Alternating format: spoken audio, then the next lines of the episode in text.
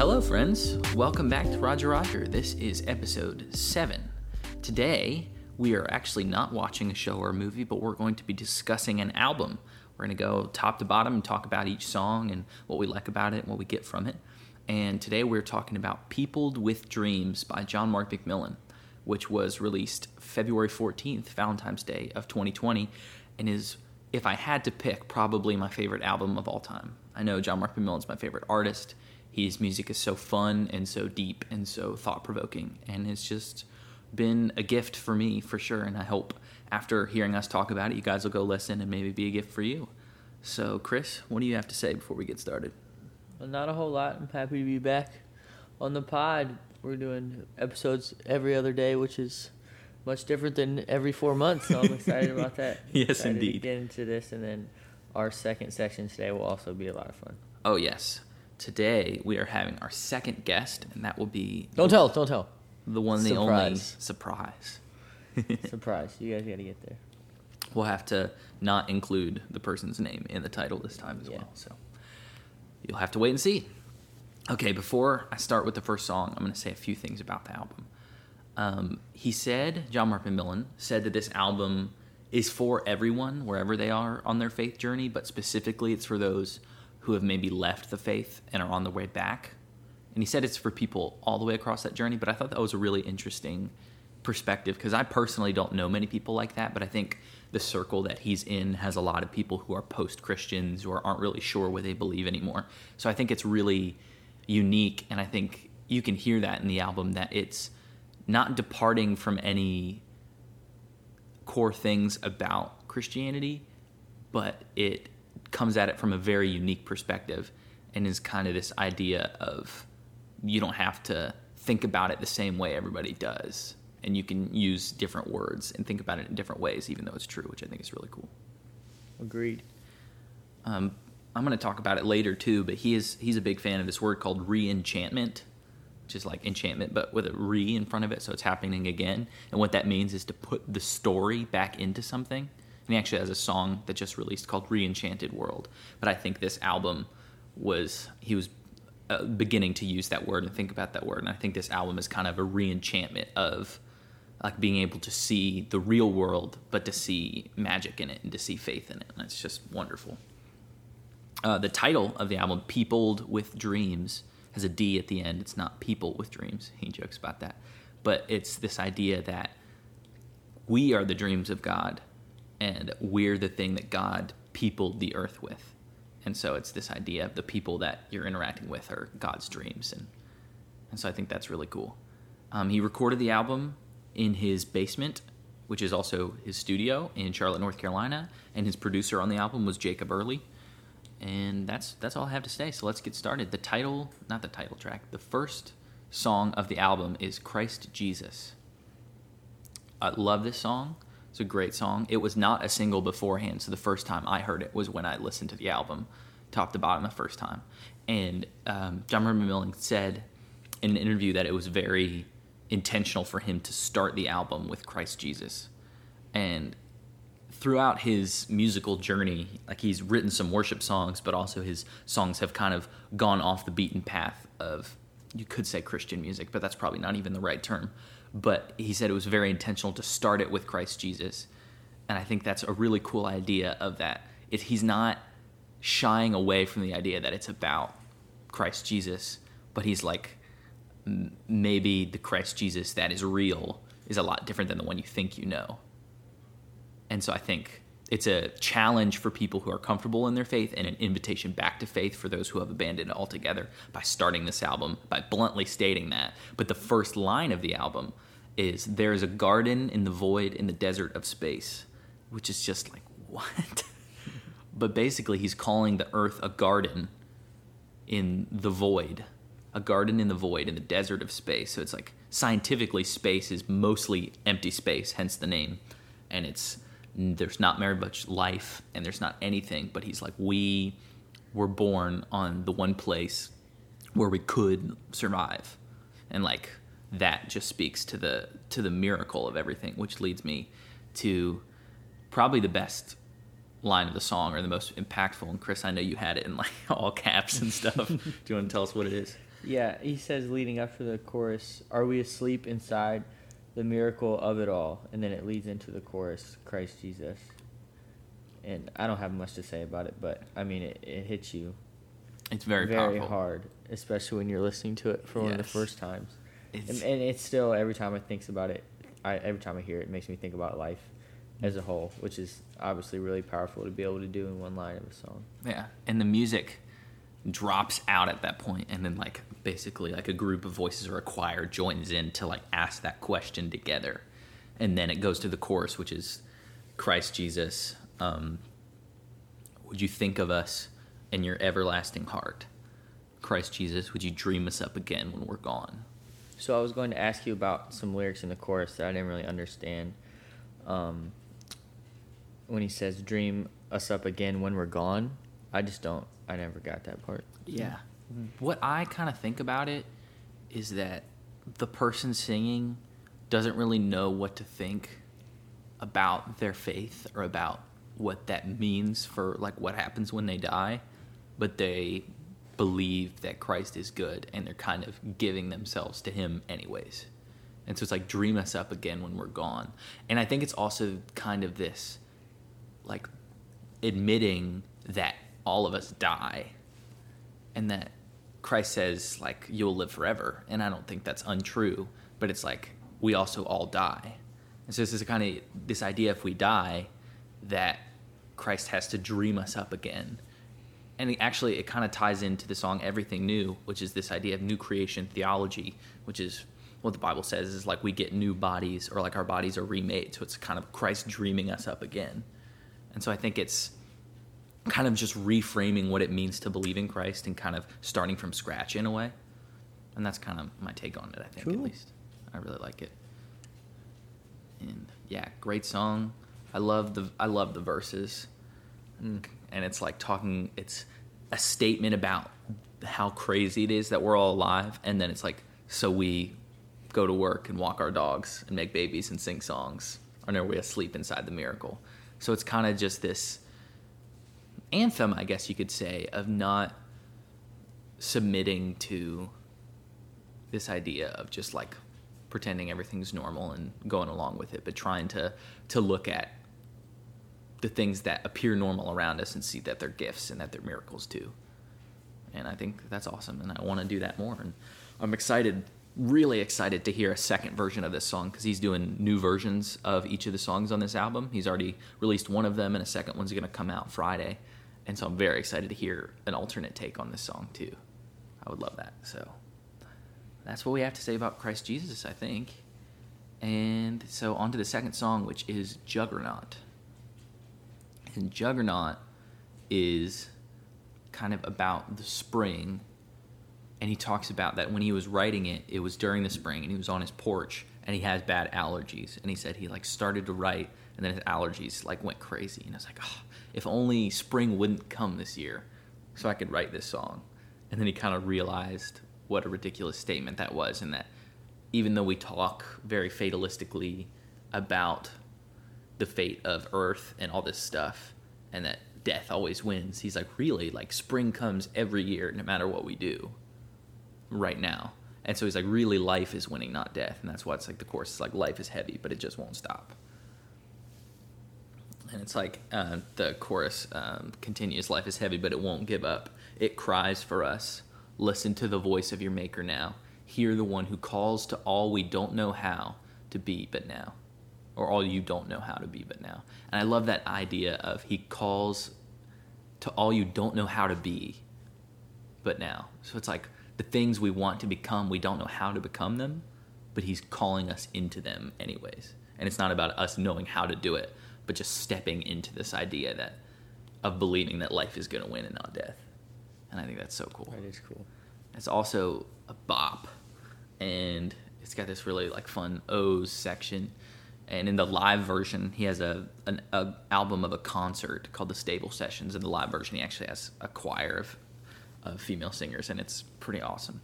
I'm a big fan of the bridge of this song, which the lyrics go, "We go on in the shadow of the moment, and we go on in the power of the morning." I think that's really interesting, and it's like the shadow of the moment and the power of the morning so it's this idea that it's kind of hard to put into words, but it's that the moment now is kind of only a shadow of things to come. And so it's like we, but also the thing to come is the morning and that power of new life and of hope. And so it's this, even though we live in an imperfect time, we still have the hope and the power of the perfect time to come. So it's like this we're becoming who we are, or the new thing that we're going to get, we already have, even so. I think that's so cool. That is cool. What are your thoughts on Juggernaut? Um, it's I love the song. It's a great song. He released it as a single before, right? Yeah, Mhm. I remember I listened to it a lot before the album dropped. The "Life Is Heavy, It Just Won't Stop" um, line is my favorite of the song. That was Yeah, get excited for that one. it's great. He has a Juggernaut sweatshirt. I would love that. it. It's really expensive though. One day, if I win the lottery or something, I might have to start playing, but to be able to win. Okay, on to the next song, which is a very interesting one. The first time I heard it, I was like, "What?" But I think it's honestly one of the most fun songs of his to listen to.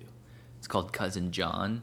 Yeah, I still don't understand this one at all. I love it. It's a great tune.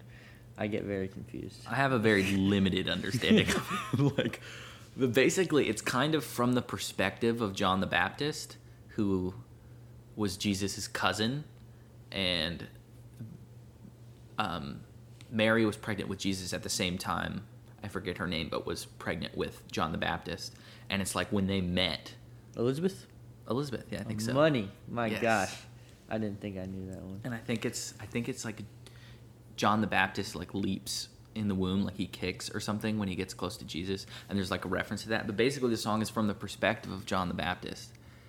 And it's really interesting because then the chorus is cousin John keep your head about you. Cousin John keep your head on which is almost this like satirical thing because John the Baptist dies by being beheaded. And so it's kind of feels almost sacrilegious in a way, but it's not supposed to be. But I think it is supposed to be a little cheeky. But um, I got to see John Mark McMillan in concert a couple months ago with my man Sully Bright. He's he's the man. Can't wait for him to listen to this. Um, but he talks about he was like a lot of people ask me about this song, but the funny thing is like it's kind of about me because my name's John, and so he's like it's kind of just a reminder for myself to to keep my head on and to keep my head about me and to not be too worried about things. I think that's so cool. It's so funny, yeah. Yeah. And I know he's talked about like he'll write songs and not really know fully what they mean while he's writing them.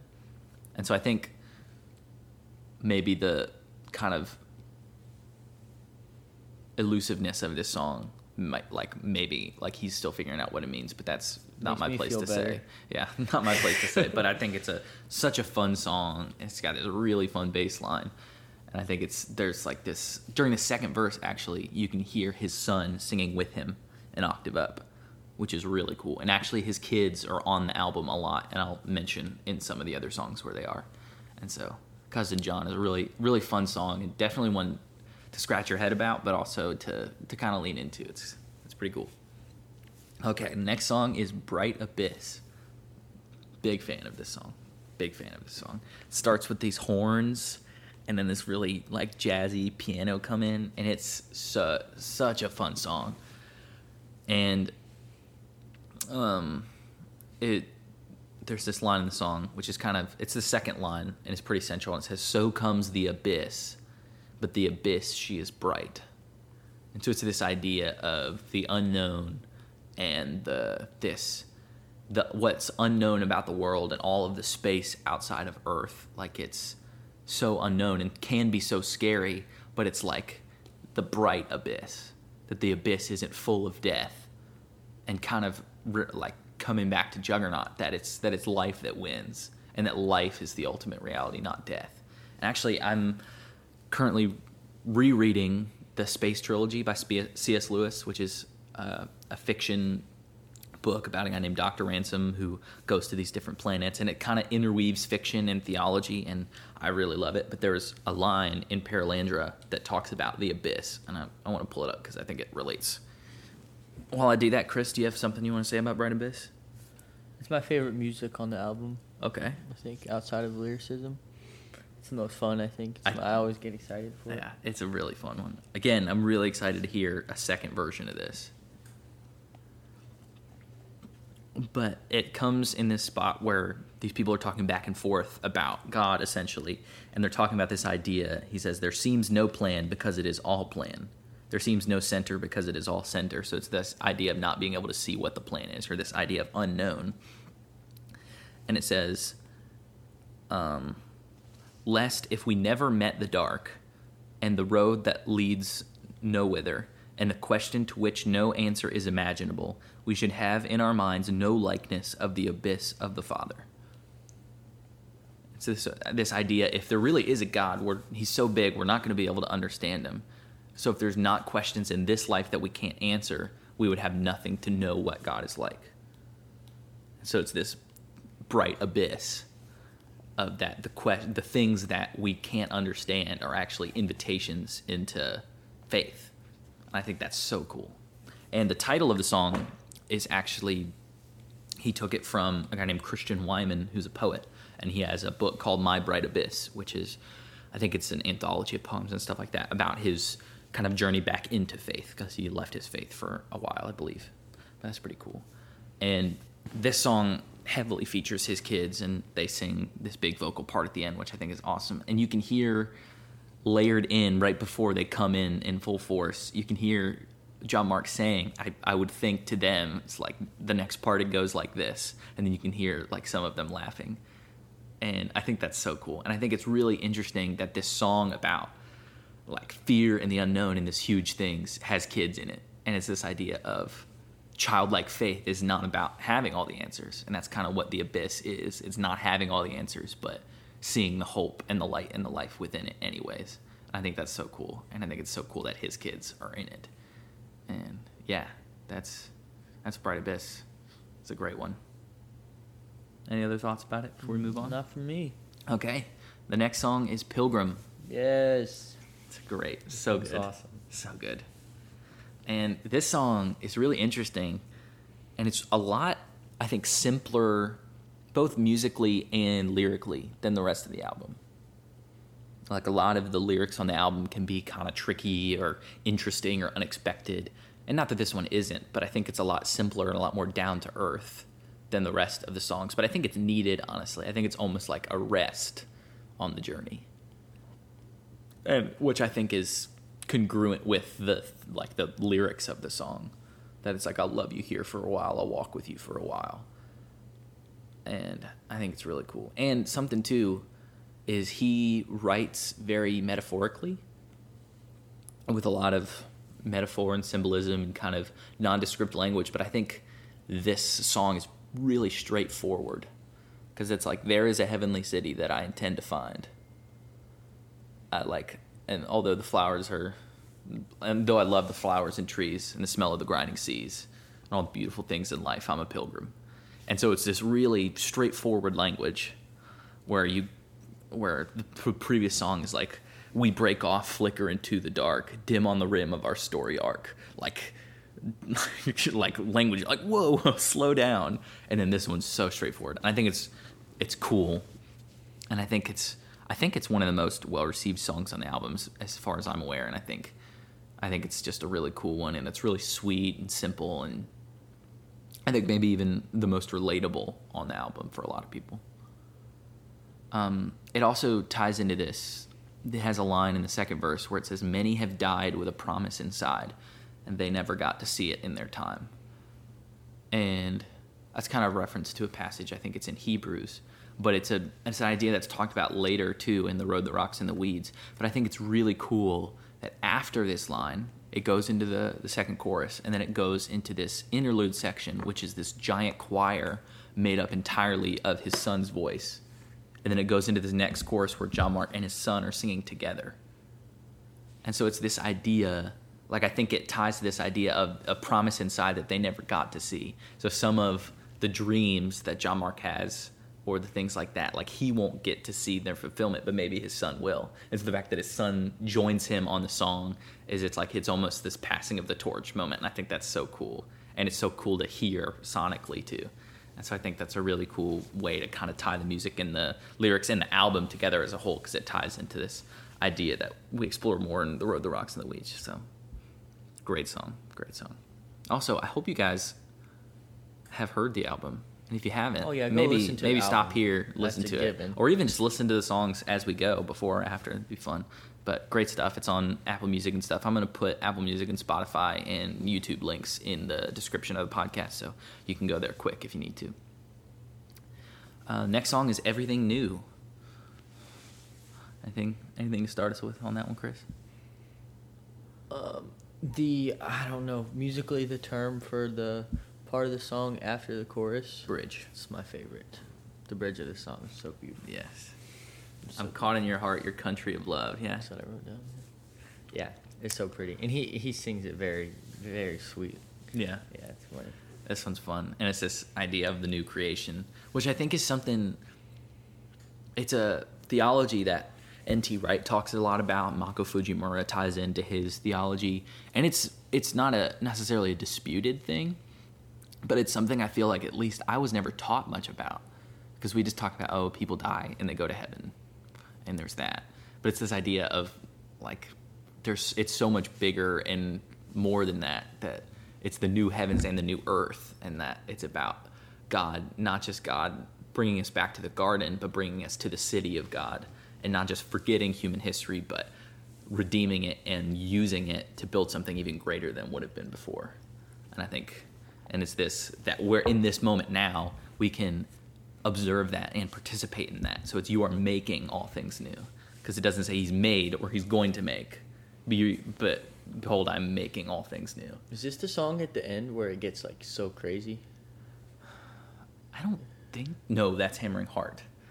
That Ah, one's That's the next one. I'm jumping the gun. that's people. okay but also there's a, the second version of this song is already out and i like it Oh, I remember. better. Yeah, you showed. Yeah, it's holy moly it has it's featuring the War and Treaty which is a husband wife duo and They're it's this kind of like country gospel sound and it's it's amazing and so i would recommend listening to that too because that that one blew me away and i think it's really cool the War and Treaty um, uh, is both of them are black and so i think it was really special that this song where it's he's making all things new he's making everything new and it's a white man singing with a black man and woman and that idea of i'm caught in your heart your country of love let your country come. And so it's this admission that, and this is not a condemnation of America, and I'm not getting political, but I think it's really cool that we can sing together, everybody, that there's a country coming where everybody's going to love everybody, and we don't have to worry about that. And so this song is really special, and it's a little lyrically, it would be a little tricky, but I would love to lead this in a church sometime. I would love to sing this in a church. I think it's so cool musically too this one's a little interesting and has this like electric guitar part it almost sounds like some of his older music like the album the economy which is kind of this like grungy rock vibe almost punk and it's really different than his music now but it's really good.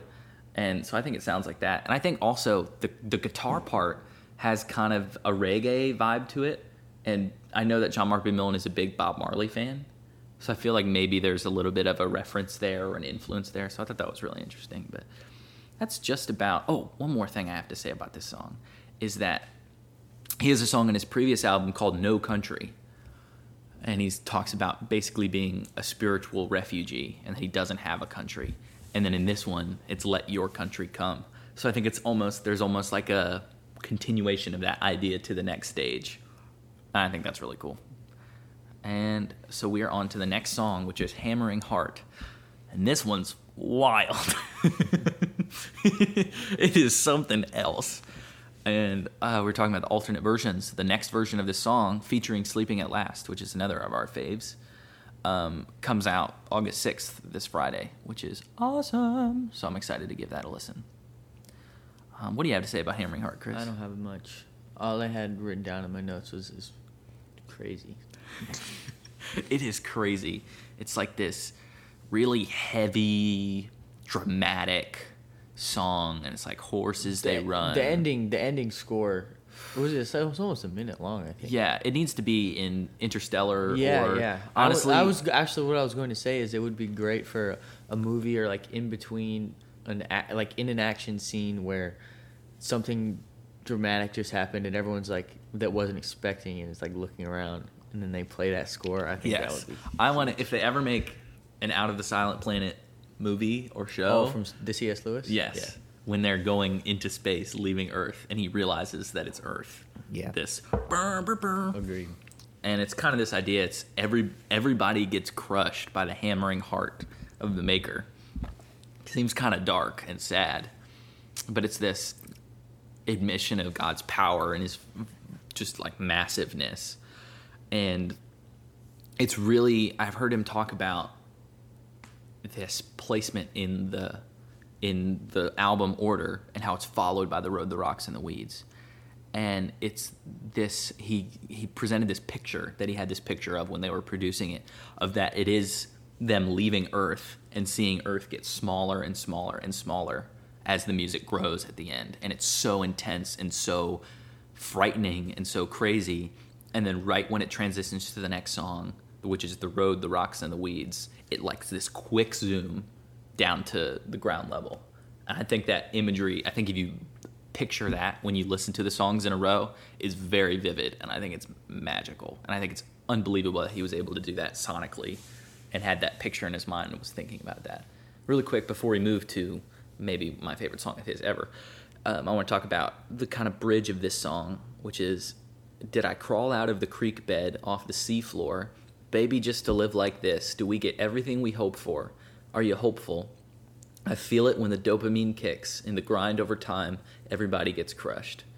And his lyrics apparently are wrong on the internet a lot. So if I got one of those lines wrong or something, I'm sorry. But I think that one's so interesting. And I think it's a direct reference to evolution. And there's a lot of spiritual debate over evolution and whether it, there's uh, this idea that God had God created through evolution. And some people vehemently deny that, and some people include that in their theology. I personally have no idea where I stand on that. But it's this idea of did I crawl out of the creek bed off the seafloor, baby, just to live like this? And so it's like, even though we have some scientific evidence for evolution, it's like the cry of our hearts is like, life is not how it's supposed to be. And it's this bumping up with this power that we don't understand but we can't avoid which is kind of what this song is about the hammering heart of the maker. Everybody gets crushed. There's no escaping this feeling of just like there's got to be more. Or like are you hopeful? Like do we get everything we hope for? There's kind of this expectation like if you watch a movie you want there to be a good ending. And it's kind of this why do we have these such high expectations for how our life's going to be or where our story's going to go? And where does that come from he's like i feel it when the dopamine kicks. And so just even when you have dopamine go off in your brain when you feel happy or you feel good it's this echo of a great story that has a good ending. And it's like why do we feel like we're in that story? And it's even even if we scientifically don't feel like it matches up with faith it's like that longing is still there. And it's how do we we can't escape it. The hammering heart of the maker crushes everyone and that sounds so dramatic and so wrathful but then you get to the next song and it it blows the door wide open which is called the road the rocks and the weeds. And before i get into the song quick detour and i think we've actually talked about this song on the pod before when we did the five songs. So if you've already Oh, yeah, heard that yeah, because you've listened to the pod well, thank you for listening to more than one episode. And sorry for repeating it but it's great. But basically the title of the song comes from a parable in the bible which jesus talks about a farmer spreading seed and he spreads it all across and it goes on the road it goes on rocky ground it grows on weedy ground and then good soil. And the parable is about essentially the word of god um, and the different types of hearts that receive it. And so it's like the quality of the soil of your heart and how you react to to truth. And so it's the road the rocks and the weeds are unreceptive in one way or another. That they're either too hard or they're choked out like the weeds by the desires of the world or the the rocky ground the, the roots grow down very shallow and so when there's any sun they get scorched. And so this idea of the road the rocks and the weeds are all the people who don't who don't who aren't the chosen ones who aren't receptive who aren't listening. And um, and then the core the chorus states that the heart of my maker is spread out on the road the rocks and the weeds And it's this idea of Jesus died, but it doesn't say Jesus died for the people who are going to believe in him, but he died for the sins of the whole world. So every person that doesn't that rejects him or ignores him, he died for them anyway. And so it's this hammering heart, this heart that is that you can't avoid is a heart full of love. It's not an evil heart. It's not a cold heart. And so I think that's so cool. And that imagery that I talked about, the space imagery, the first line of the road, the rocks, and the weeds. Everyone say hi to Gus. If you can mm-hmm. hear him in the mic, he's barking, barking up a storm, but that's okay. But the first line of the road, the rocks, and the weeds is "Come down from the stars, show your human scars." And he he's the one, not me. I didn't think of that space imagery, but he's the one who talks about that. So that come down from the stars. So we were lifted up into the stars with that lat song, and he's like, "Come down, show your human scars." And so it's both that the hammering heart became human, limited himself in that way, but he also died. Show your human scars. Tell me what it's like to believe, is what he says. And so it's this idea of this juxtaposition of God's greatness and yet Christ's humility, and that they're not in conflict, but they're complementary, and they reflect the greatness and the gentleness of his love. And I think that's amazing. And there's a little hook at the start and that's actually his daughter's voice modified through production, which I think makes it even more special. And just the sonic quality of the song, like his deep vocals, like layered over top of one another, it just cuts right through, like right away. I think it's fantastic. And he also makes a lot of references throughout his music, but in this song to, I guess it would be Greek mythology. I always get Greek and Roman mixed up, but the he says singing Goodbye Olympus, which is the home of the gods in the sky. Humans can't go. Goodbye Olympus, the heart of my maker is spread out on the road, the rocks and the weeds. And so it's this idea of the contrast of the humble dying Jesus to the to the powerful gods who wouldn't accept. And so that's why the bridge is Aphrodite would not weep, the goddess of love, nor Zeus would suffer for the weak, essentially the god of power, but have you come to stand inside my pain. And so it's how different is Jesus from these projections of who we think God is. And so it's like I think that's a call to remind us of like who do who are we thinking Jesus is in our inner dialogue and Christ is probably way different. And that's scary but also really encouraging. And there's a line in the last verse of the song which says, "Shall I plant sequoias?" And that line is actually from a poet named Wendell Berry. And I actually have a my iced coffee is in a is in a thermos that says plant sequoias. Um, but that's calling back to the idea that was in Pilgrim, which is sequoias are the, the huge, huge trees, but apparently they take a very long time to grow. It's just this idea of what if our dreams were like planting sequoias, that they're huge, but that they, they might take more time than we have. And so it's dreaming not just about ourselves, but how can I dream for people that I might never even meet, or dream for for good things that I might never get to partake in. And I think that's like, whoa, because we talk about dreaming all the time. And what are your dreams and what do you dream to do? But it's like, what if you dream for something that you never get to have? And what kind of confidence and contentment does it take to do that? And I think that's really special. And the, the last line of the song flips the script, not flips it, but it's a it's a response to this idea of the Christ of, of Christ who is spread out on the road, the rocks and the weeds, and then it says, "Spread me on the road, the rocks and the weeds," and then it ends with "Spread me on the road." I think that's really special, and I think that is the invitation of what life should be and what I want to live like. But I I came I don't know when I thought of this, but it ends with "Spread me on the road," and John Mark McMillan is a touring musician, which they often call the road. So I think that I think I wonder if that's intentional. I bet it would be, but that it's like spread me on the road, and I think that's maybe a reference to touring because a lot of his job is on the road, which I think is really cool. And then as the song fades out, you can hear him say in the background, "Make a difference, make a difference," which I think is just awesome, and the way that you can weave that kind of stuff into the music. But that was a lot of time on one song, but I think it deserves it. Any more thoughts on the road, Chris? No, I think John Ragsdale loves this song. So that's a shout out to him. Well, I'll tell him to listen to that. That's this. amazing. Amazing. John Ragsdale is a pastor of the Hills, which is a church in Nashville. He's pretty pretty daggone awesome. So go go figure him out if you can. Next song is God is Young. This is a this is an interesting one. Yeah. It's It's it's like kind of a it's kind of a bop. It's like boo doo doo doo, and it's sonically really kind of different than anything he's done. It doesn't really. There's no songs of his that I think sound anything like it, but it's a lot of fun, and it kind of is diving into this idea of like the future and time and past, and that they're all kind of these ideas that we've come up with, and we give them so much power in our lives, but maybe they're not as important as we think they are, because we're only ever alive in the present. And it's like the future doesn't exist; it's a projected idea. Time isn't real; it's just a measure of change, and the past is nothing but context. It's not like a place you can go back to. And so it's kind of like we we talk about the future and we're guilt guilty about our past and and we worry about how much time we have when it's like those are all kind of made up ideas that maybe shouldn't be as important. And like obviously the world runs on time so you have to, but it, maybe it's like pay attention to time for the sake of others, but like don't let it have too much power in It's a life. call to live in the present, I think, which Definitely. is really cool. I think that's really cool.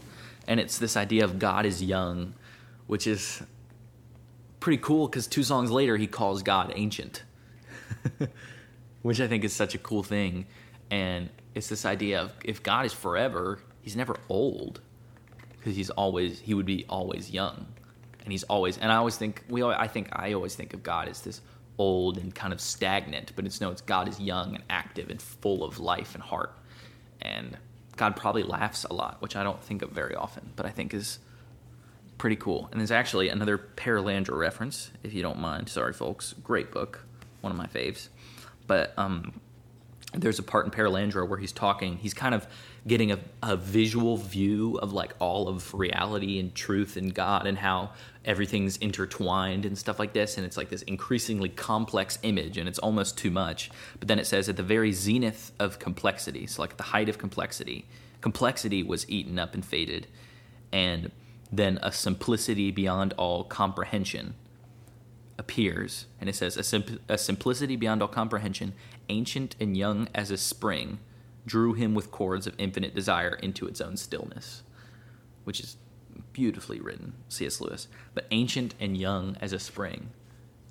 And I love that C.S. Lewis smashes them right together, ancient and young as a spring. And I think that's so cool. And this, I, and I think that metaphor of a spring is so cool. Or if you think of like a river, it's like ancient and young because it's moving and it's giving life like a like someone in their youth, but it's also been around for way longer than most people. So I think that's really cool. And I doubt I don't know if that's intentional or not, but I think that's a really cool parallel. Okay, that's all I have for God is Young. Um, Unbroken Horses is the next song. I don't have too much to say about this song, but it's just kind of it's a fun song. It's kind of kind of rocky. It's a yeah, good it's time. his, it's his Rocky song on the tape, probably. I would agree. Some some electric guitar parts in there. It's pretty fun. But the chorus goes, "Love has come to slay us. Love has come to lay us down. Has she come to save us? Has she come to see us drown?" I think I love the way that's written.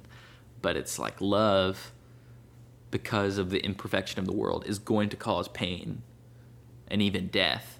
But it's like, is that a good thing or a bad thing? And I think the answer is it's a good thing. But it's like that's a question worth asking and a question worth thinking about and counting the cost. I think.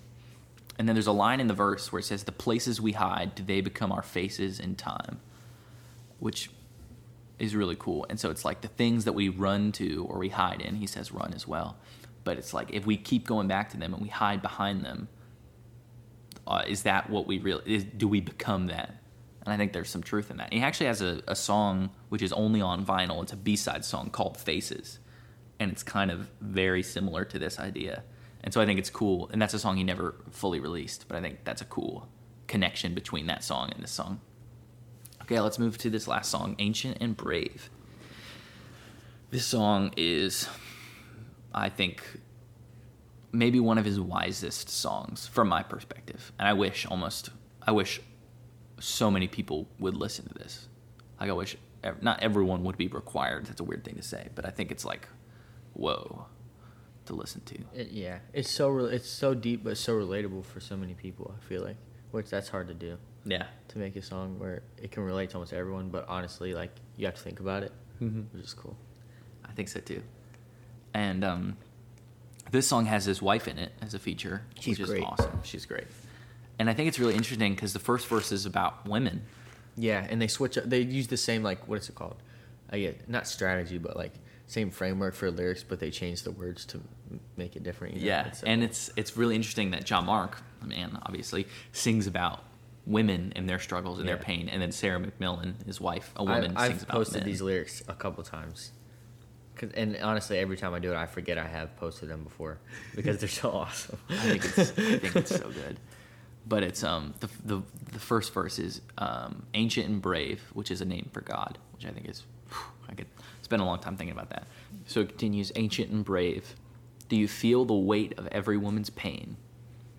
All of these years, do you stain your face with every woman's tears while they sing "Where is God?" at a time like this? Where is God?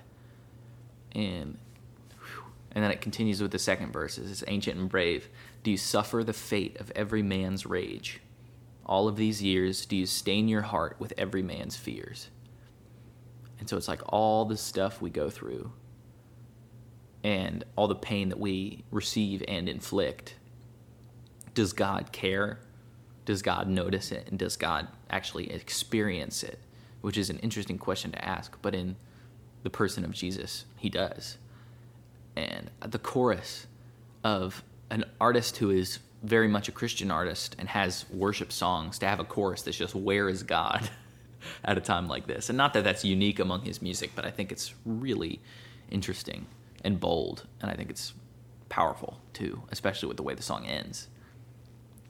Um, but then the song the after that it goes to the to the I guess you could not fully bridge, but kind of post chorus, I guess you could say. But it says, Every bullet, every blow, every wanton fist. Would we covet the power you hold if we knew it would be like this? Every bullet, every blow, every wanton fist. Would we covet the power you hold if we knew we would suffer this? And I've heard him talk about this song before a little bit. And he says, like, is it, what if that because God has all the power, he therefore experiences all the pain. And what if those two things are intertwined in a way that can't be disconnected? Which I think is a really interesting and somewhat hypothetical question. But it's also this idea of when God created us and created everything, he knew then the pain it would cause him in the person of Jesus to get us back. He knew then, and he chose it anyway. So it's almost this idea to have power over humans, which is a crude phrasing, but I'll use it to have power over humans, but to keep them and to love them and have them love him in return. He knew the pain it would cause, and he chose it anyways. So it's kind of the inevitability of the suffering with the power. So our power grabs to have more and more power, but escape the pain are almost cheat and hypocritical, which I think is cool. And so it's like never consider God's power without considering his compassion. And I think that is even done more expansively in the Hammering Heart, Road the Rocks and the Weeds continuation, which is very cool. But then it goes to the kind of outro of the song, which is really dramatic and large, similar to the ending of Hammering Heart, and it should be. And it, I'll just go ahead and read it. It says, um, "You cut the mountains with volcanic rage and stone and ash. You lit the firmament ablaze. You pulled the waters back. You drank the mortal cup to feel the blast of senseless axe. You blotted out the blood of war with blood upon your back." And then at the end, it changes. Um, at the last part, to, you blotted out the blood of war with centuries upon your back. And I think it's so poignant, such a poignant and creative way to phrase the suffering of Christ. And it, it gets me every time. And I come back to it when I need to remind myself of it. And so I'm very thankful for it. And I think you blotted out the blood of war with blood upon your back is but the, to, he drank the mortal cup to feel the blast of senseless acts. And I think about so many of the things that I regret. It's like the senseless. Like, why would you do that? And it's like God doesn't need us to explain away or rationalize all of our mistakes. He knows that they're senseless, and yet He chose to bleed for them anyway. So it's pretty, pretty amazing. And I think something is really interesting is the song ends. It plays the piano motif, and then it goes into a whistle. It's like and it's really an interesting way to end such a dramatic song. Um, but to connect it to something else, Mako Fujimura, who is an artist and a writer, and who I very much admire, admire and respect, he has this idea about Lazarus that after Lazarus was resurrected, it says that he was reclining at table with Jesus. And so it's like if we're all Lazaruses, like part of part of living in the reality of Christ's grace is being relaxed and resting. Which I think isn't a unique idea of Mako's, but it's where I've read it. And so the idea to end this song after recounting dramatically the suffering of Christ to whistle, I don't think is disrespectful, but is receptive of the grace. And so it's like all that stuff happened to him so that we could be free and so that we could have joy too and whistle, which is a funny thing to say, but I think I don't think it's without meaning. Um, do you have anything else to say about this song? I don't think so. Okay. I Well, really enjoy it. well, that's the whole album, guys. Forty-five minute analysis. Is it what's the runtime? Let me pull it up. Might be thirty-eight. That'd be funny. So you could turn you on have the to album. choose one of the two. I would listen to it. Yes, I would listen but to also, it too. I'm But- joking. Yes, but took a lot of time. Hopefully, you didn't get bored. But if you st- stuck with it, thanks for listening. And we'll be back soon with It's the 30. special guest star. so, yes, this is longer than the actual album, which is a little bit funny. Maybe I need to get a life, but I think that's I think the album's far worth my time. And think about it, it's a 39 minute runtime, but think about the probably days if you added the hours of making and writing the album. So it's like it deserves 45 minutes of delving into. So I have no regrets. But okay, friends, we'll be back very soon with our special guest star. Stay tuned to find out who it is and to have some fun diving into the MCU.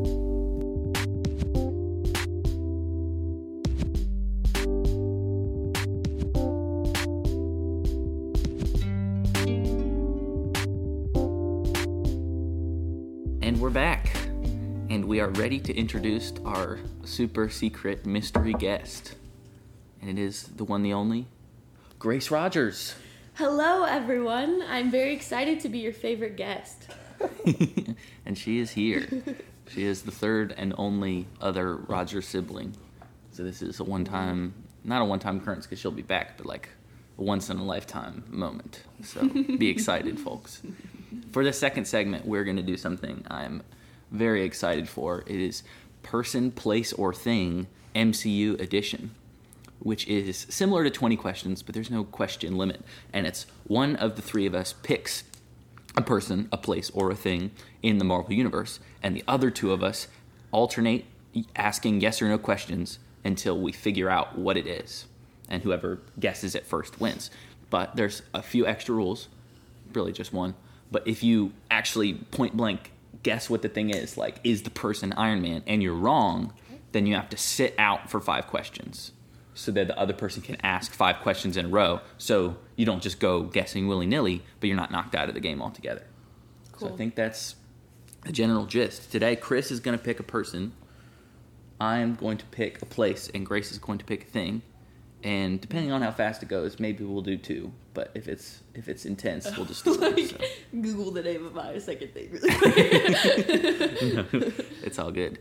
Chris, do you think you're ready? If not, we can just Yeah, I'm ready. Mix up I the got order. it. Okay, I got it. Sweet, he's got it. So, Chris is doing a person, correct? Yes. A person. Okay. So, Grace, because you're the guest, you can get the first question. Yes or no questions only. okay. Is this person. It's person, right? Is this person in a Captain America movie? Which Well, I includes, gotta like, think about that now. First It's gotta Avenger. Be, it's gotta be. Yeah. Gotta So, any of the trilogy. any of the Captain trilogy, America. Okay. yes. Yes. Okay. Yes, okay. Are those the only movies this person is in? No. Okay. Was this person in Black Widow? No. Okay. That's a great question. Is this person male? Yes. Is this person human? Yes. is this person up into current MCU as in like Falcon Winter Soldier, Spider Man? Up. Oh, what do you mean up into? Like present MCU, if you could say it that way. Is he dead? No. So he's still dead, alive. he's Okay. That's good to know. Wait, how many questions do we get? It's infinite. We just go back and forth. okay. again. I was Yeah. like, but if you we're already at 20. no, yeah, but if you Okay. ask it, ask it, then there's the Okay. penalty if you're wrong. Alrighty. Um. Is this person an Avenger? Uh, that's a tough question now.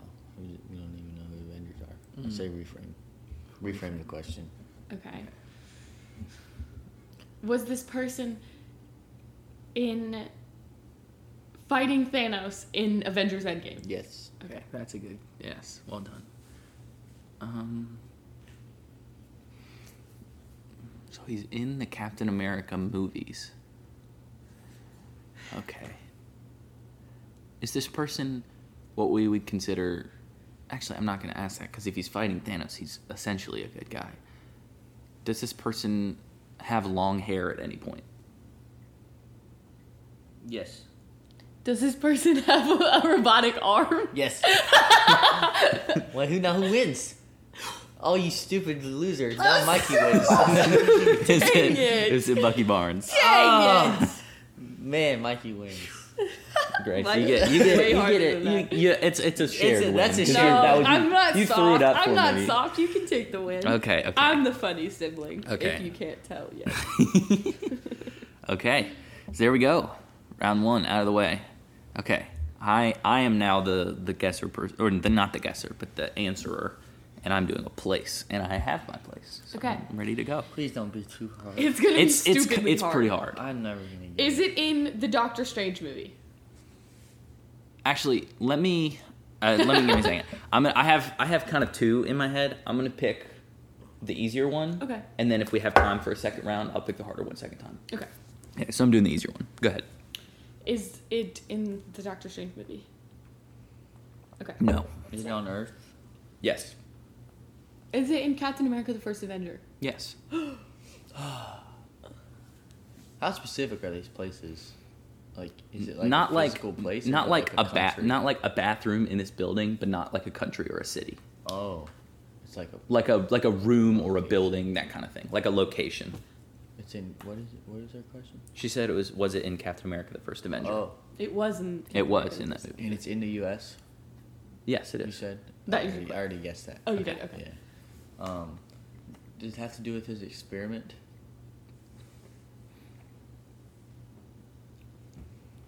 Indirectly, yes. Alright. Like it's not it, It's not the place. it's not the place where the experiment happened. Was Howard Stark in this room? He was at this location. Mm, mm, good one. Well, was he? Actually, no, I don't think he was. Okay. And the, in that movie, the locations are kind of hard for me to track. But no, I don't think he was. No, but yes, no, actually, he was. Yes, he was. Sorry. Okay. Michael, Christopher. I don't know. Um, was there action in this place? A little bit. Like stuff going on, but not like a bunch of people dying or anything. Okay. Is it underground? Parts of it. Ooh, good one. Parts of it are underground.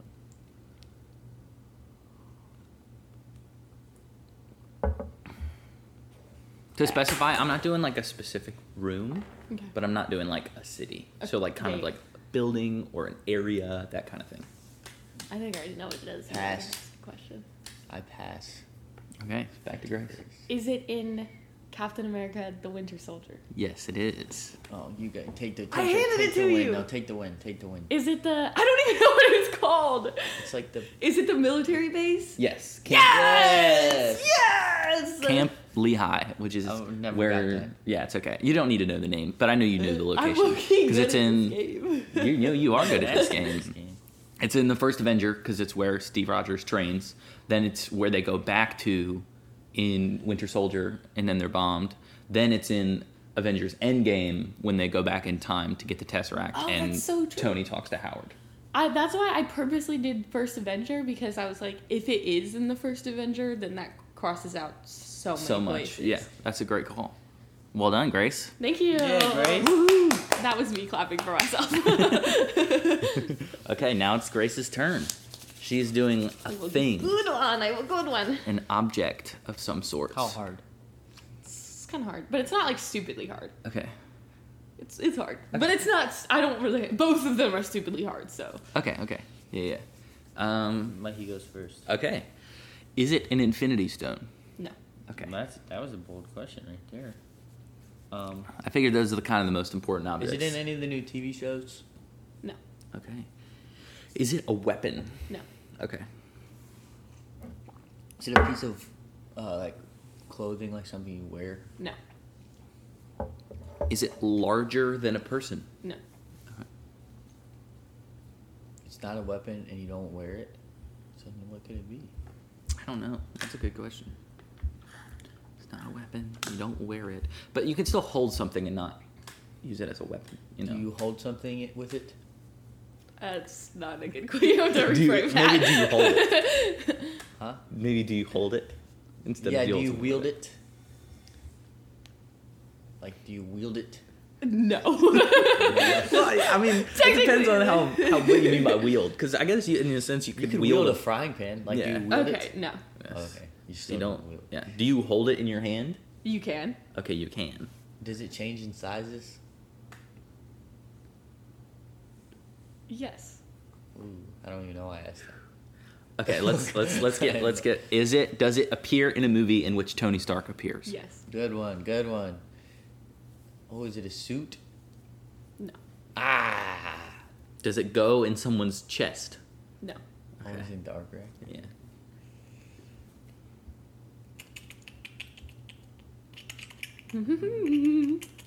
Was it in um the first one?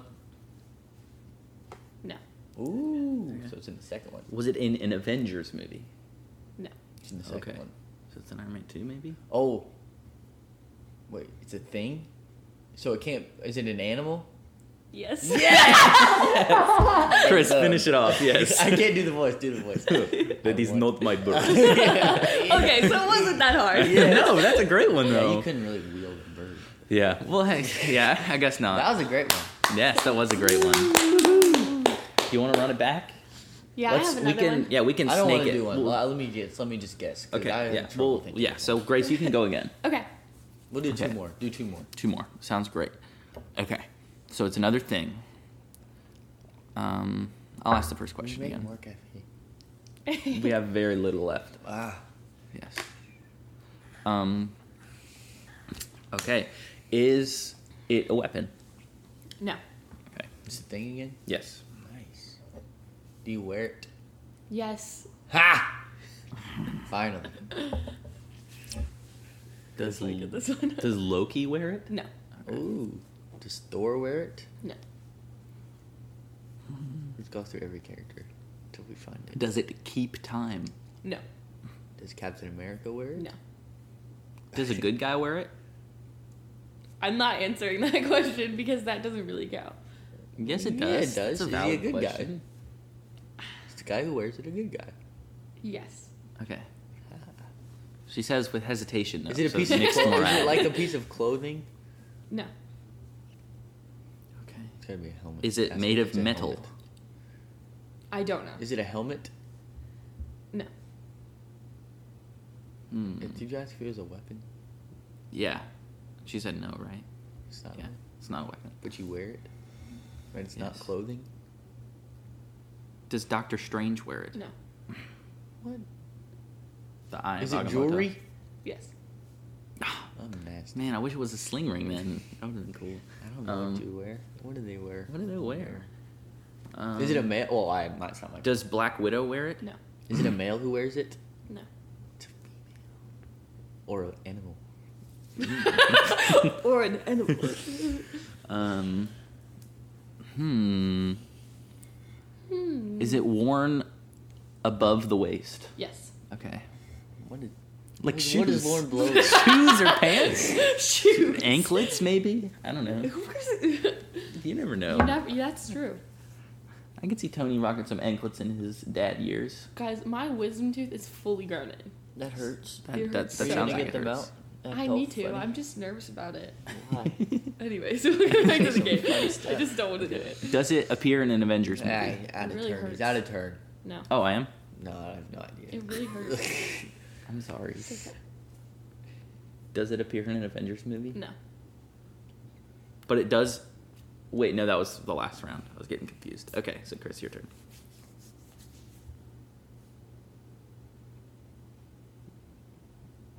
It's not clothing, but you wear it. Did you say it was clothing? It's not. It's not clothing. Okay. Yes. And, oh, it's jewelry. Oh, It's jewelry. I forgot. um, I don't know. Hmm. Ask about where it's worn. So it's worn like arms. Is it a chest, roller on neck. your on your wrist? No. Okay. Necklace. Ask if it's a necklace or something of such. It is, Oh. Is it worn around your neck? Yes. Okay. but it's not Doctor Strange's thingy. Mm. Does Rocket wear something around his neck? I don't think so.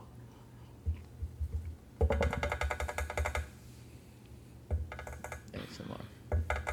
Yes, this isn't. Fans, I may be starting an ASMR podcast. Just kidding. Um, Just kidding. Ask about like characters or movies. I Good think that'll help us. morning.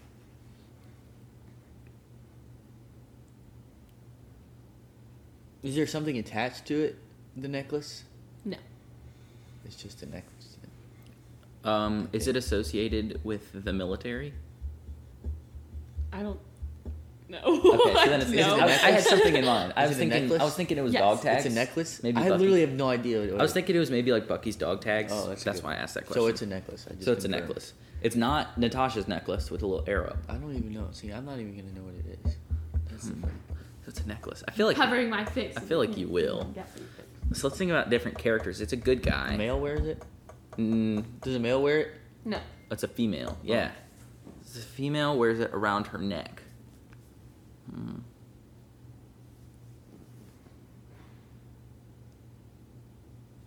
Does Tony give Pepper a necklace? I don't know. I don't. It wasn't that dramatic. Is if it he your did. turn? I was just talking. I don't Oh. even know.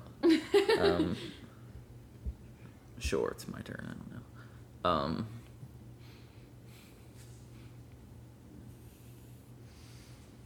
hmm. Is it seen before Avengers 1? no. Okay. Is it, is it is it worn by an Avenger? No. So it's a female. Non Avenger female. That I don't know. If it's, ask. We gotta find out. Who Is it a name Just find out tag? Who wears? No. Dang it. I was thinking Does- Monica Rambo's Does Pepper name wear tag. it? No. Just keep going. Does it appear in a, in a television series? No. Okay. Does uh, Wanda wear it? No. Hmm. Man. I don't know any other girls um, in this exercise. Yeah, I'm not I sure either. know. Does it appear in a Guardians of the Galaxy movie? No. Okay. You okay, buddy? Yeah. Grace is throwing us for a loop. Wait, what movies is it in? Did we find that out? Not. Is it in any of the Avengers? No. Oh, it's not in Guardians either. Ask if it's in Caps. Films. Is it in Black Panther? No. Is it in Captain America's films? No. Mm. This is a good one. I'm It is a covering my good one. entire face. Um, what other mo- movies are there? Is it MJ's necklace? Oh, Spider Man.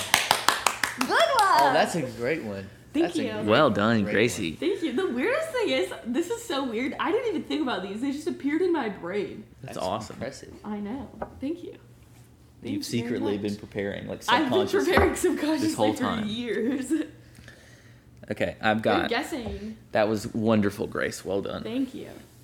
Okay, I've got one more place. Oh, this is gonna be stupidly hard. It's, it's, I feel like you can get it pretty quick, Okay. but if you get on the wrong train of thought, you could get lost. Okay. So I'm. I feel like it's gonna go really quick, but I have no idea. So is let's it in find an out. Avengers movie? No. Okay. Is it in a TV show? No. I'm screwed. Is it in one of the Captain America movies? No.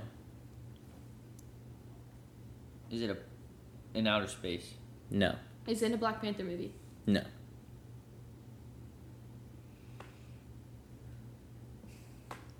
Did you say it wasn't an Avengers movie? It's not. Okay. Is it in um, Ant Man's movies? No. Is it in Guardians movies? No. It's in, it's on Earth. Is it on Earth? Yes. Is it in the Iron Man movies? No.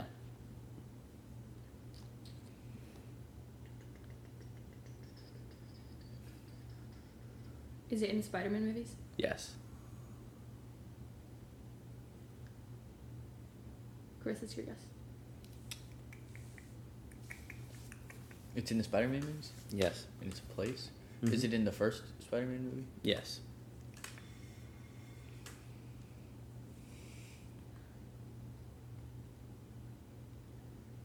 I was really thinking the second one. Um.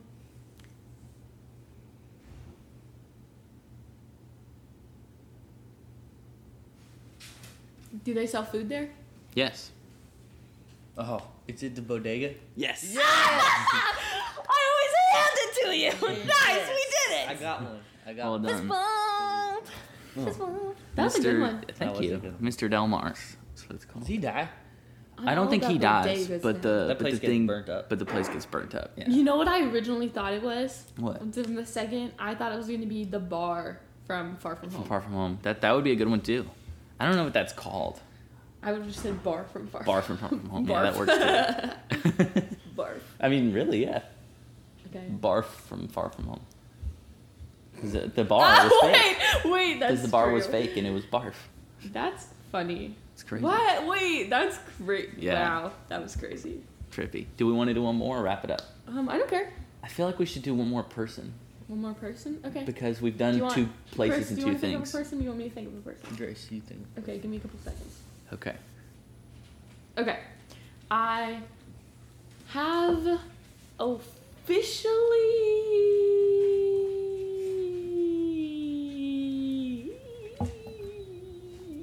I haven't gotten. Give me just a second.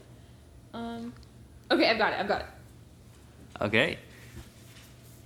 Is this person male? Yes. Is yes, Avenger. No. Is he alive? Yes. Is he in the TV shows? Yes. Mm. Uh, find out which one. Shoot. Is he somewhat of a booty hole? Define.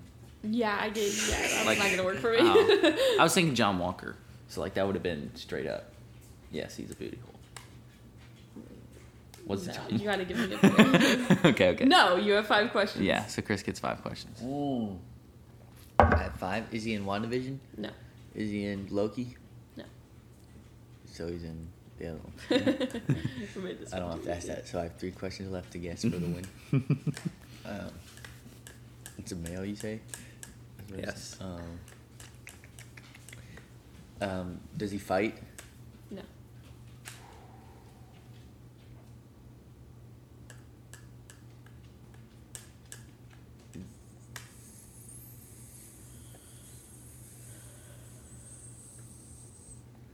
Is he a kid? Yes. But there's two of them.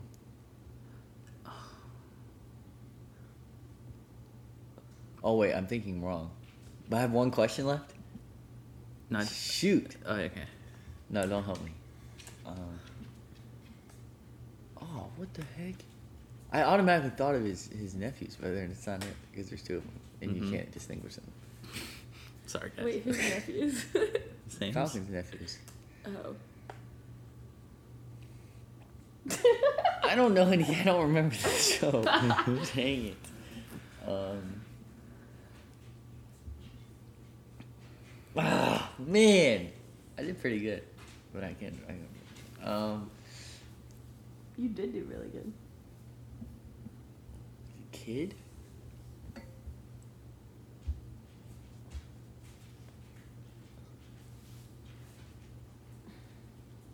I'm going through the episodes. I can't even think. um, is he Asian? No. Ah. All right, bring it home. Is it Elijah Bradley? Isaiah Bradley's grandson? Yes! Yes! Good one. Yes! Good one. I'm really glad you knew his name because I did not. no, that's okay. He actually in the comics becomes kind of a somewhat of a Captain America known as Patriot, I think, in on the Young Avengers. Oh, Avengers, that's tough. which is kind of sick. So that may occur. And he in an interview was like, "I'm so in for whatever happens." That's So, tough. That'd be cool. Well, friends, that was a lot of fun. I hope you had a lot of fun. Grace, thank you so much for joining I had us. A ton of fun. Yay! I'm so glad. Thank you for having me. Woohoo! Absolutely. I say she comes on like every other episode. Yeah. Uh, sounds good to me. Be Especially when we do, um, like the fun, the game side. You know what I'm saying? Yes. We need to have a guest like on the for the anal- analysis, and then she do the game side with us. That would be That great. would be fun. That would be a lot of fun. Oh yeah.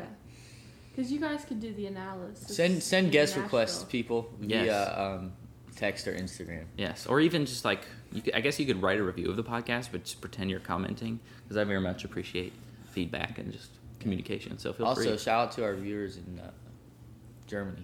yes, I was checking the stats. Apparently, some of you guys are around the world, or you're using like location scramblers. So if you're not and you actually are from around the world, No, they're from Germany. I hope so. Please Oh, they're just hit me up. I'd love to have friends from other countries. so, Yeah. They got bored of yes. the Olympics. Also, I have to say, shout out to Caden Stump and Sully Bright, who I first played this game with. It was a great time. So they, they deserve some recognition. Okay, friends, this was so fun. Grace, come back very Thank soon. you. I will. I had a great time. Also, send some topics that you guys want us to talk about. Yeah, for We're- sure. We're doing whatever. Yes. Yes, we were just having a grand old time. Okay, folks, we will see you soon. Thanks for joining.